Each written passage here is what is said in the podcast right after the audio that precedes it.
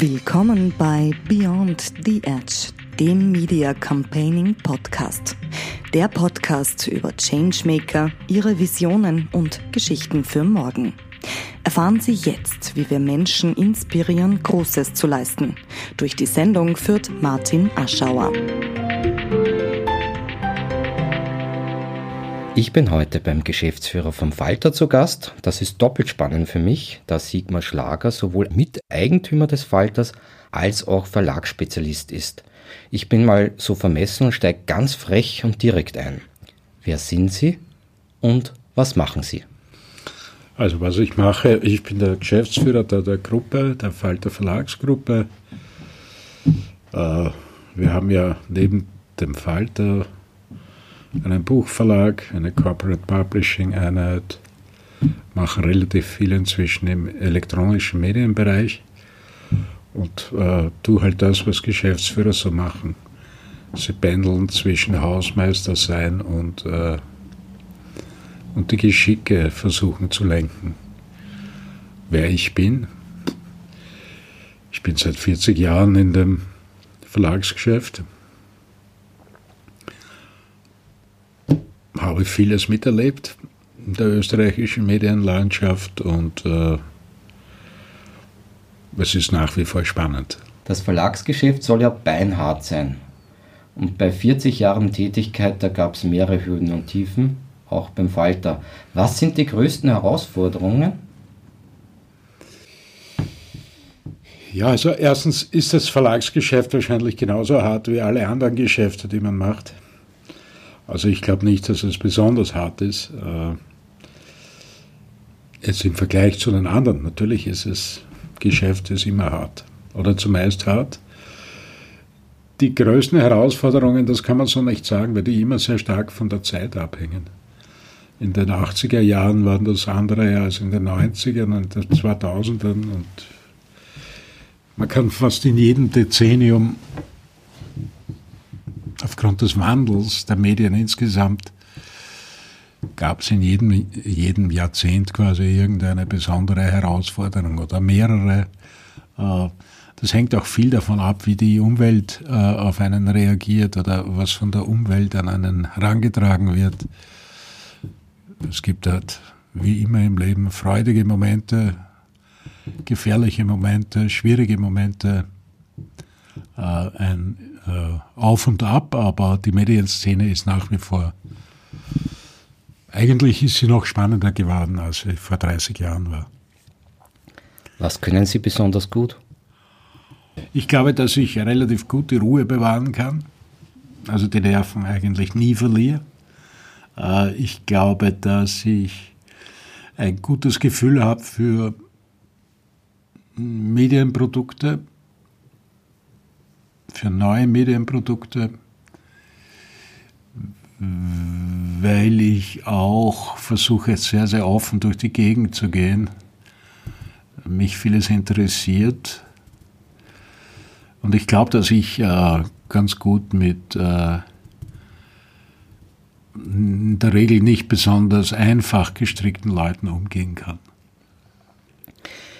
Können Sie mir kurz das Verlagswesen erklären? Also wie funktioniert der Falter Verlag? Im Wesentlichen funktioniert er so, dass wir eine jetzt, wenn wir beim Falter bleiben, bei der Wochenzeitung Falter bleiben, eine Redaktion haben, die etwa 25 Personen umfasst, die quasi Woche für Woche versuchen, äh, eine spannende und, äh, und gleichzeitig auch auf einem gewissen Niveau unterhaltsame Zeitung zu machen. Äh, auf der einen Seite, auf der anderen Seite eine Produktionsabteilung, die quasi äh, diese Zeitung dann optisch und grafisch umsetzt. Daneben eine, eine gerade im Aufbau befindliche Audio- und äh, Video-Einheit, die dann versucht, das, was äh, jetzt im Text, in der Print-Version drinnen ist, äh, aufzubereiten für Audios und teilweise auch Kurzvideos, äh, bis hin zu einer relativ großen Verkaufsmannschaft, Frauschaft, die hat versucht, Anzeigen zu verkaufen, äh, äh, Newsletter zu verkaufen, also Werbung in Newslettern zu verkaufen. Äh, ja, die ganze Wertschöpfungskette, könnte man sagen, durch. Ja. Bis hin zum Vertrieb dann natürlich auch. Jetzt gibt es da ja noch ein Geschäftsfeld, und zwar das Corporate Publishing. Da gibt es ja. ja. auch Kunden, die wiederum ähm, durch die Erlöse schaffen, dass der Verlag, äh, der Falter, so erfolgreich auftreten kann, wie er es kann. Aber wer seine Zielgruppe nicht kennt, der kann wirtschaftlich auch nicht überleben. Und ich habe mir die Bildsprache des Falters mit diversen Medien wie die ganze Woche, die Kronenzeitung, ja, Nönn und so angeschaut. Und da gibt es dann doch größere Unterschiede, sowohl im Wort als auch im Bild.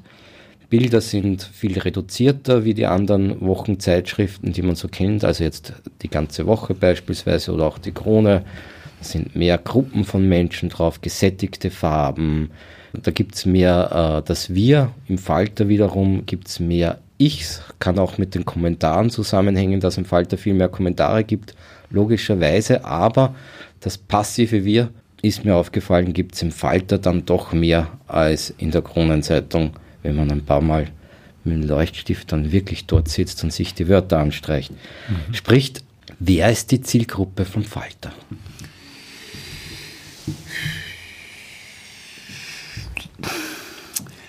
Das mit den Zielgruppendefinitionen, das ist immer so ein, so ein Thema. Äh, äh, nicht wir suchen die Zielgruppe, sondern die Zielgruppe sucht uns, würde ich sagen. Das gilt insofern, wenn man nicht Corporate Publishing Magazine rausgibt. Dann würde ja. ich sagen, das ist so. Aber da muss man wirklich ein gutes Gespür für Zielgruppen haben und für Zielgruppen. Corporate Publishing. Ja, aber da arbeiten wir für Kunden, große Unternehmen, kleine Unternehmen, äh, teilweise für P2C, teilweise für Mitarbeiter, wir machen dort auch Mitarbeitermagazine. Äh, da gibt es mal schon relativ gute Briefings äh, der, unserer Kunden, unserer Auftraggeber. Und äh, die Leute bei uns, die Corporate Publishing machen, das ist ja sehr streng von der Falter-Redaktion zum Beispiel getrennt. Da gibt es überhaupt keine Überlappungen. Die haben die denken natürlich anders, sie müssen meistens in, im, im Sinn des Kunden denken, denken oder im Sinn des Auftraggebers denken oder der Auftraggeberin. Und auf der anderen Seite äh, sind sie dort eine Art Transmissionsriemen äh, und denken sehr stark an die Kunden unserer Kunden. Müssen halt versuchen herauszufinden, wie die denken, was die wollen. Wir haben da im Corporate-Bereich sind wir eigentlich Change Agents. Ja. Die Unternehmen haben gewisse Kommunikationsziele und bedienen sich ja unter anderem unserer Dienstleistung, dass wir diese Kommunikationsziele so umsetzen, dass sie ihre Kunden damit erreichen können. Wenn die Unternehmen das selber machen, insbesondere wenn es Print-Auftritte äh, sind, hat man oft das Gefühl, oder natürlich ist es naturgemäß so, dass, dass das, wie die das formulieren, niemand interessiert, der ihre Kunden hat. Und unsere Aufgabe ist zu sagen, okay, das ist das Thema, aber so wie ihr das Thema da erzählt, das wird keiner wissen wollen. Wir müssen das Thema anders angehen und anders stricken, sodass die Leute das rezipieren können, wenn sie so wollen, auch emotionalisieren, die Themen emotionalisieren, Zugänge finden äh, zu den Lesern. Und die Zielgruppe selbst äh, wird ja meistens von den Auftraggebern vorgegeben. Da müssen wir nur schauen, wie ist die drauf, was würde die interessieren, was interessiert die sicher nicht, was hat sie für ein Leseverhalten, was hat sie für ein Sprachniveau, wie müssen Bildanteile sein oder das Verhältnis von Bild- und Textanteilen. Äh, viel Text, wenig Text, große Bilder, kleine Bilder. Hängt natürlich sehr stark von der Zielgruppe ab. Wir können aber auch, haben wir auch schon fallweise für Kunden gemacht,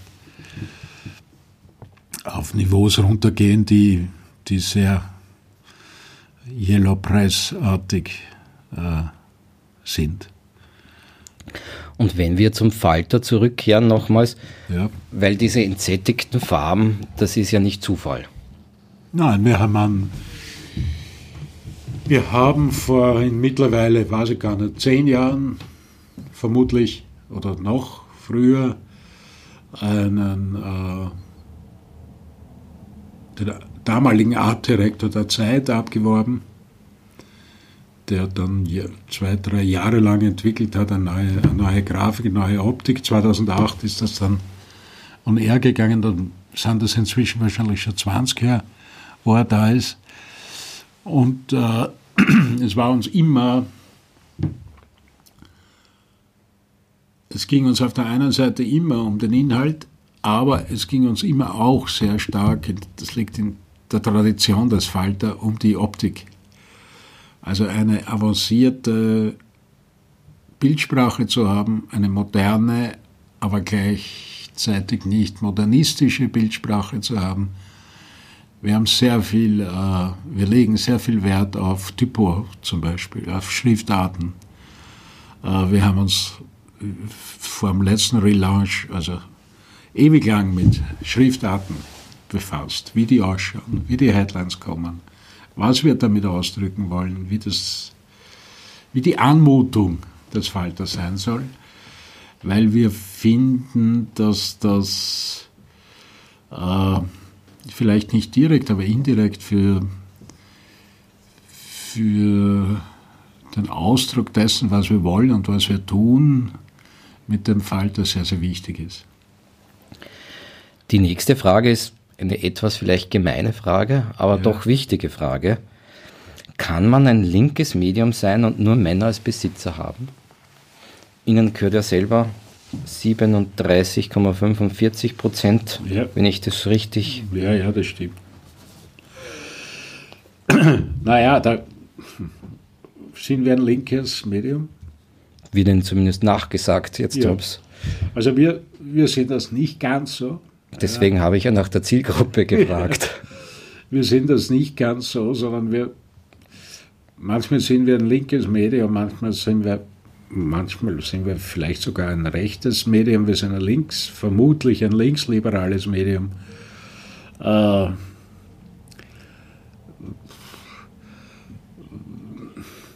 wir sind halt äh, unsere Eigentümerschaft kommt ja im Wesentlichen aus der Geschichte. Das heißt, der Armin Dürner hat das mitgegründet, äh, das Unternehmen ursprünglich. Ich bin dann nach zehn Jahren eingestiegen. Äh, die anderen beiden auch und zuletzt der Florian Klenk. Wir kennen uns nicht, wie soll ich sagen, geschlechtsumwandeln lassen. Ja das, wir kommen aus einer Zeit, wo, wo natürlich die, wie soll ich sagen, die, die Machtverhältnisse äh, schon ganz anders waren zwischen den Geschlechtern als heute. Äh, wenn der Falter heute gegründet werden würde, äh, dann wäre das wahrscheinlich, das Verhältnis wahrscheinlich 50-50. Aber auch nicht absichtlich, aber es wären sicher mehrere Frauen dabei. Man hatte den Florian Klenk ja auch bewusst geholt. Ja, ja. War die Politisierung des Falters mit Klenk geplant oder eher ein Zufall?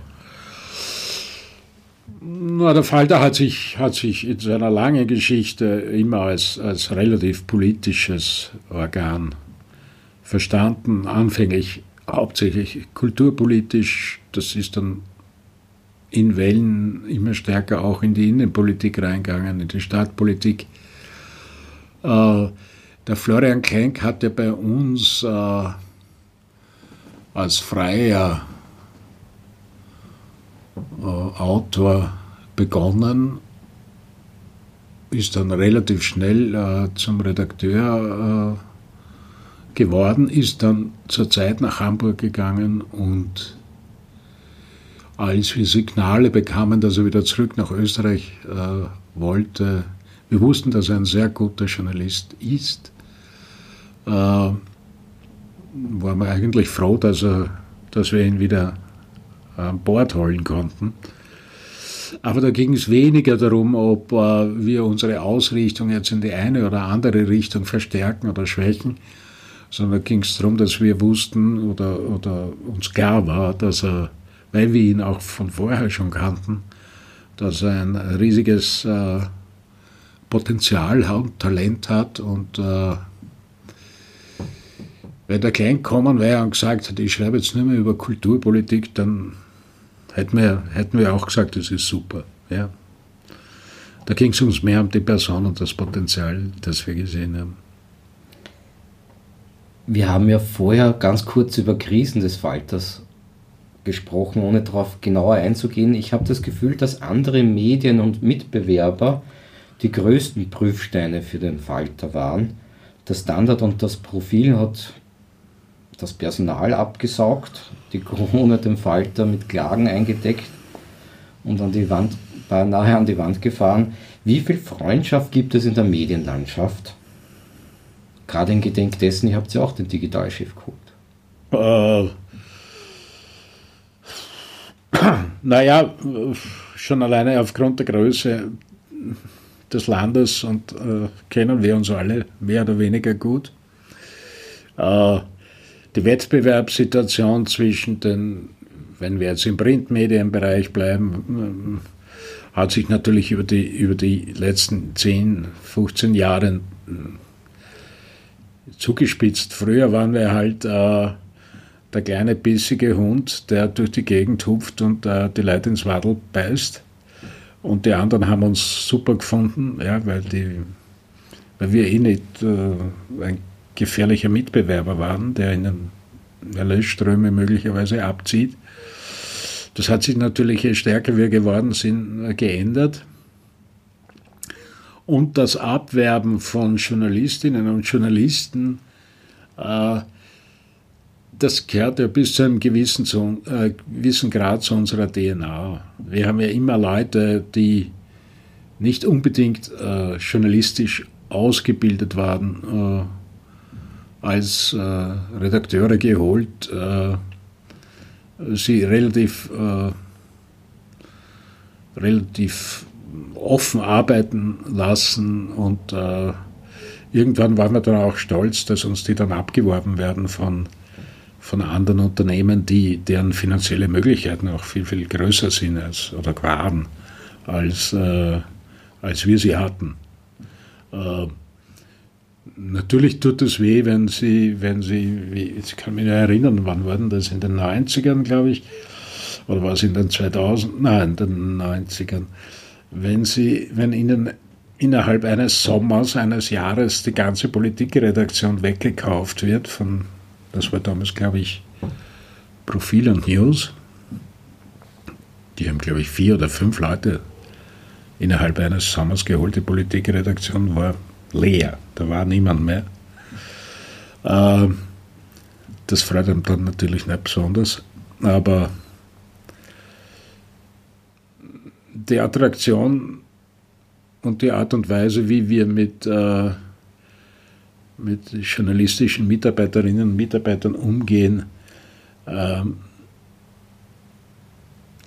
wir hatten dann, glaube ich, nach eineinhalb Monaten die Redaktion nachbesetzt. Ähm, das hat sich inzwischen auch geändert. Also es werden uns, der letzte Schub war, glaube ich, wie die Eva Weisenberger den, das News damals übernommen hat. Da haben sie uns äh, doch einige abgeworben, zwei, drei abgeworben. Ähm, wir wissen alle, was aus dem News dann geworden ist, aber äh, inzwischen wird uns fast niemand mehr abgeworben, aber das hat was mit der allgemeinen Mediensituation in Österreich zu tun. Und äh, diese äh, diese Klagsbatterie, muss man jetzt fast sagen, die die, die Mediaprint damals äh, äh, auf uns heruntergelassen hat oder abgefeuert hat, die hat ja einen eindeutigen Absender, der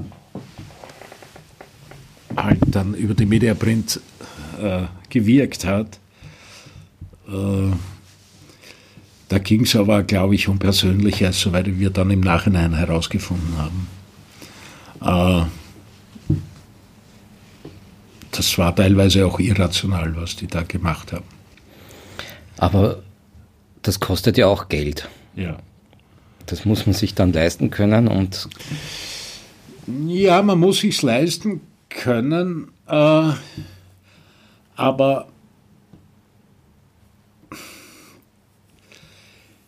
das kostet vordergründig einmal möglicherweise Geld. Es geht dann schon darum, wie kampfbereit man ist. Das, also wir sind damals, glaube ich, zu Strafen von 5,5 Millionen Schilling verurteilt worden. Äh, von, von einem Bezirksgericht in Wien. Ja. Und äh, natürlich haben wir dieses, diese Urteile bekämpft. Es waren, glaube ich, 110 ja? Äh, und geendet hat, haben diese Verfahren dann vom obersten Gerichtshof und äh, überblieben sind von den, ich glaube es waren 5,5, äh, sind dann glaube ich 250.000 Schilling. Und gleichzeitig, und das hat Jahre gedauert, ja, äh, und gleichzeitig haben wir so viel Sympathien auf der anderen Seite bekommen, wie sie das herumgesprochen hat, was die da tun, dass äh, auch viele, von denen wir gar nicht wussten, dass die an uns interessiert sind, äh, zu uns kommen, sondern gesagt haben, okay, wie können wir euch helfen? Braucht ihr Geld? Wie viel Geld braucht ihr? Ich gebe euch Geld, aber ihr dürft nicht sagen, dass ich euch Geld gebe. Äh, also das ist schon, äh, die Frage ist, wie man sich diesen Herausforderungen stellt und wie man damit umgeht. Das ist, glaube ich, das Entscheidende, ob man jetzt viel gehört hat oder wenig gehört hat. Ja, Gute Zeit, Nerven braucht man, ja. Und die Zeit, die es einem kostet. Ja. Ja. Aber ich wollte eben woanders hin. Ich ja. habe ja nicht viele Interviews über Sie gefunden, aber in einem CCA-Interview stand da, beziehungsweise stand nicht da, es war in einem Video drin. Ja. Ich habe einfach angerufen und gesagt, mir ist eh Fahrt. Andere Frage ist, wie wird man Verlagsbesitzer des Falters? Wie hat Ihre Geschichte ausgeschaut? Äh, meine Geschichte, ich war bei einer anderen Firma und dort war mein Fahrt und äh, ich war dort auch Geschäftsführer und äh, irgendwann wurde über einen Kontakt äh, eben der Kontakt zum Armaturen hergestellt und nachdem ich damals schon Falterleser war äh, und schon lange Falterleser war, war das für mich in meinem jugendlichen äh, Leichtsinn auch wahnsinnig attraktiv, hierher zu gehen. Und ich war ja nicht, ich bin ja nicht als Geschäftsführer hierher gekommen, äh, sondern eigentlich hätte ich damals Marketing machen sollen für den Falter. Nur ist in der Zeit, wo ich noch nicht da war und vom anderen äh, Unternehmen, wo ich noch dort war, in der Übergangszeit, ist der Falter gerade in eine ganz, ganz schwere Finanzkrise äh, geraten. Und am Ende derer, wie ich dann tatsächlich da war, bin ich dann Geschäftsführer geworden, weil andere zurückgetreten sind und äh, oder ja, zurückgetreten sind. Äh, ja. Und ich war dann Angestellter. Ja.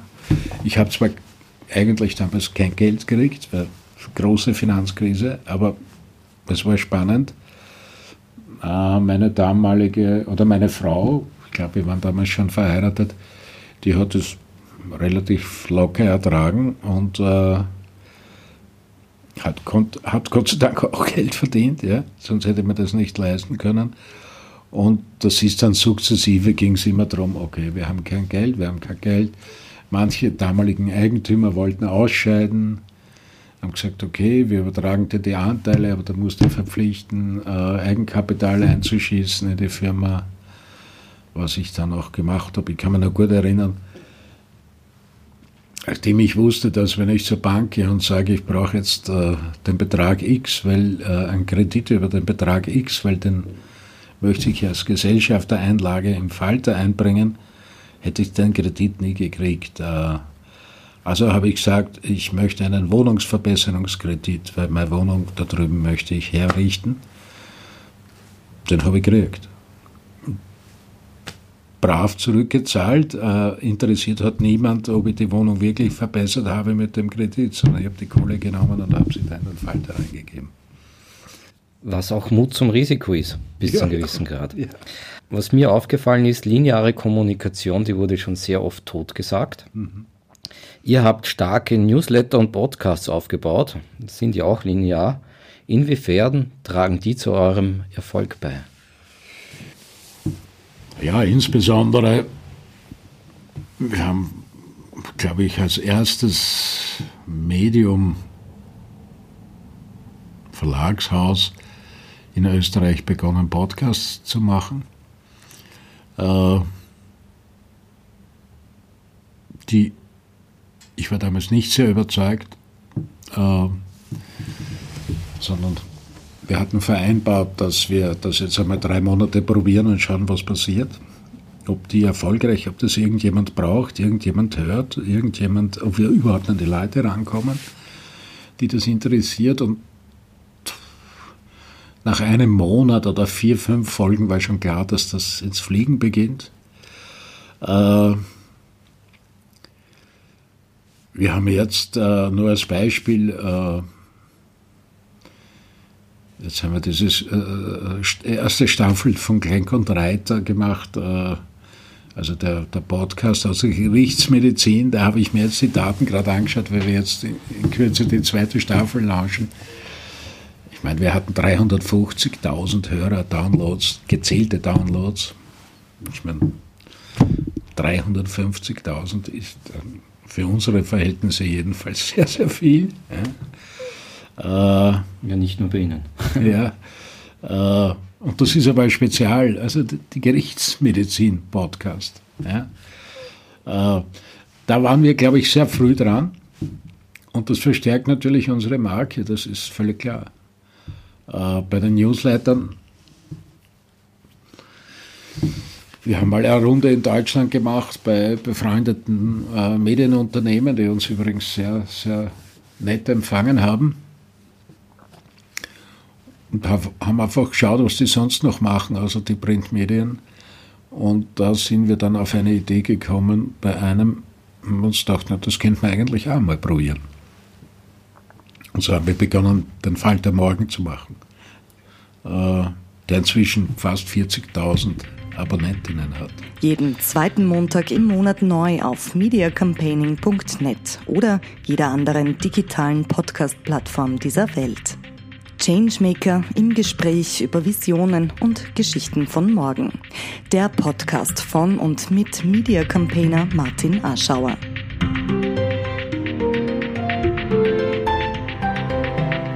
Was ist bei der Kommunikation aus Ihrer Sicht am wichtigsten?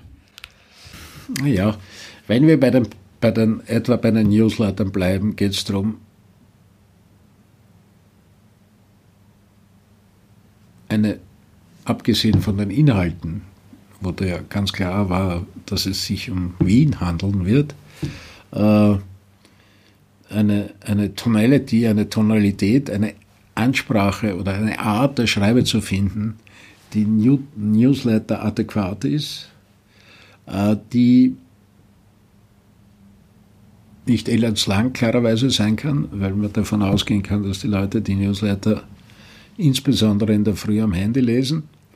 Äh, und man muss es schaffen, eine Eigentümlichkeit äh, zu bringen. Ja, wir, wir merken das auch, wie unglaublich reaktiv diese Newsletter sind. Das heißt, wir haben, wir haben so viel Feedback auf diese Newsletter, es ist unvorstellbar. Viel mehr Feedback, jetzt dokumentiertes Feedback, als etwa im Print. Weil im Newsletter, die lesen den Newsletter, sind, man ist am Schirm und dann fällt einem was ein, drückt man auf den Link und zack. Ja. Äh, wenn man es in, Print äh, äh, irgendwie reagieren möchte, dann muss man das Medium wechseln, muss in, den Computer rein. Äh, da sind schon viel mehr Hürden da. Also sowohl Podcasts als auch äh, Newsletter verstärken einfach das, was wir mit dem Falter, mit dem Printfalter machen. Und eigentlich haben sie auch den Zweck, mit auch den Zweck, das, was wir in der jeweiligen Falterausgabe an Geschichten drinnen haben, über einen anderen Kanal an die potenziellen Leserinnen und Leserinnen heranzubringen. Äh, wenn Sie wissen, was ich meine. Ja, also nur, äh, es gibt überall Tagestipps. In allen Newslettern von uns gibt es Tagestipps. Wir sind die einzigen in Österreich, die quasi alle Veranstaltungen, die da irgendwo nur, wenn der Kegelverein äh, Arzgersdorf äh, ein Kegelturnier macht, findet man sie im Falter. Ähm, das heißt, das sind alles Dinge, die wir ohnehin haben, die in der Woche vom Falter immer abgedruckt sind versuchen wir halt jetzt in anderer Art und Weise an Interessenten, Interessentinnen heranzubringen und zu sagen, aha, und wenn ihr noch mehr wissen wollt, dort findet ihr es. Auf was sind Sie stolz?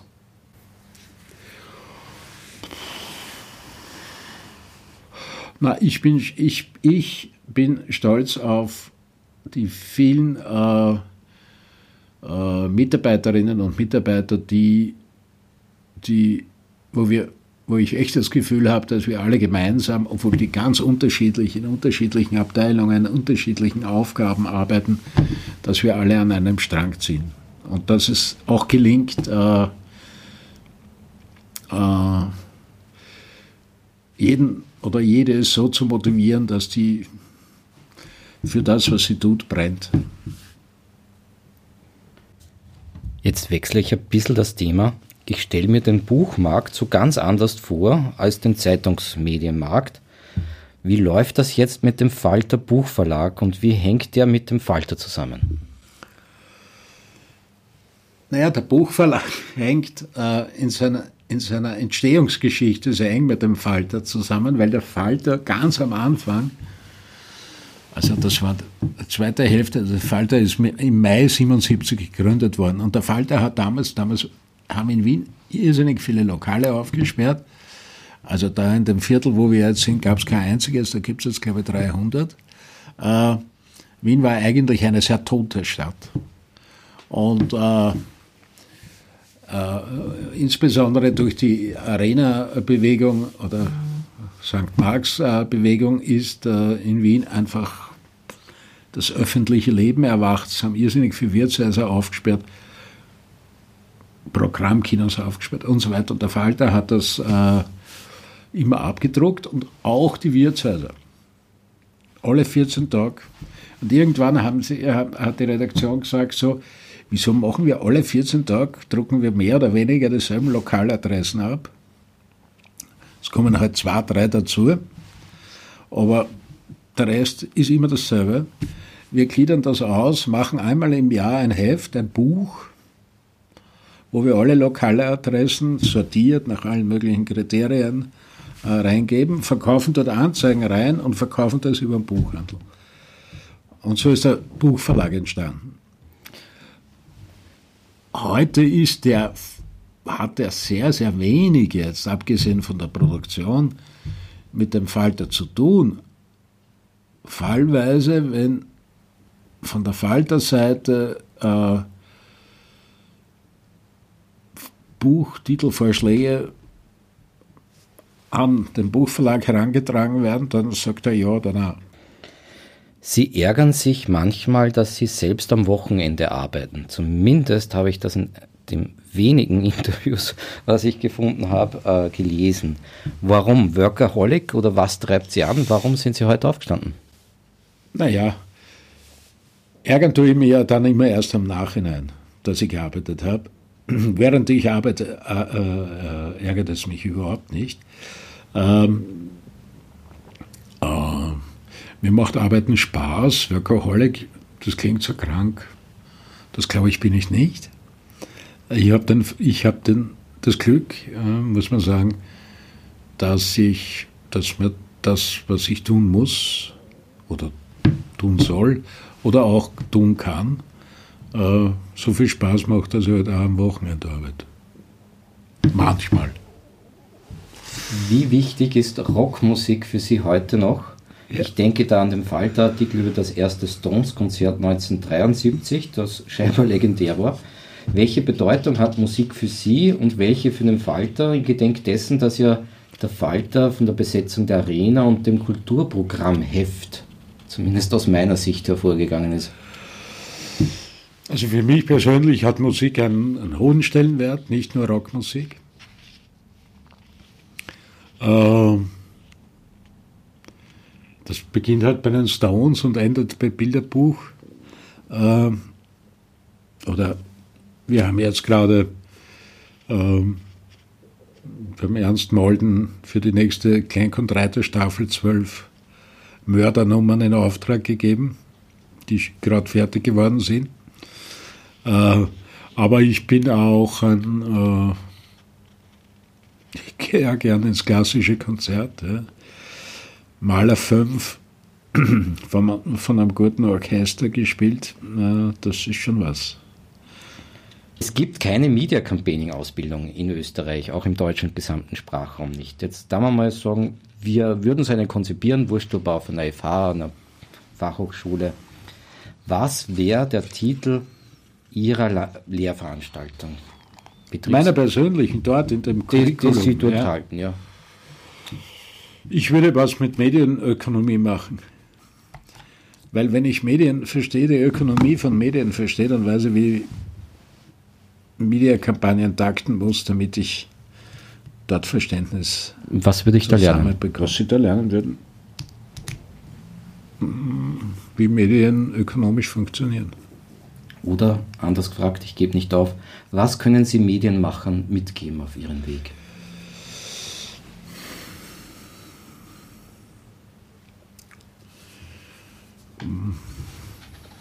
Offen sein. Offenheit kombiniert mit der Realität und äh, Engagement.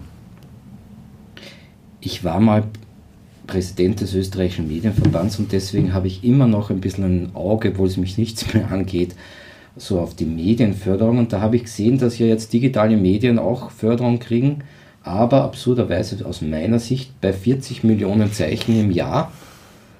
Und jetzt ist es so, der Falter ist ja online ja gar nicht verfügbar, außer man zahlt.